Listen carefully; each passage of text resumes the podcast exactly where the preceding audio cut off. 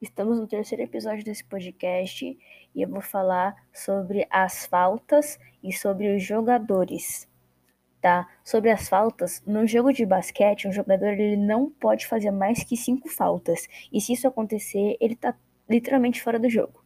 As faltas elas podem ser cometidas quando tem contato ilegal entre jogadores, agressões entre jogadores e comportamentos antidesportivos.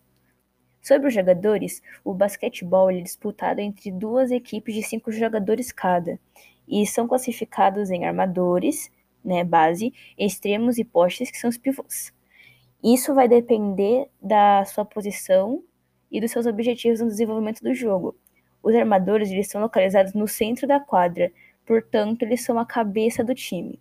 Os extremos como o nome indica, eles são aqueles que ficam próximos das linhas laterais, e já os pivôs, eles são responsáveis por maior parte dos arremessos de bola ao cesto.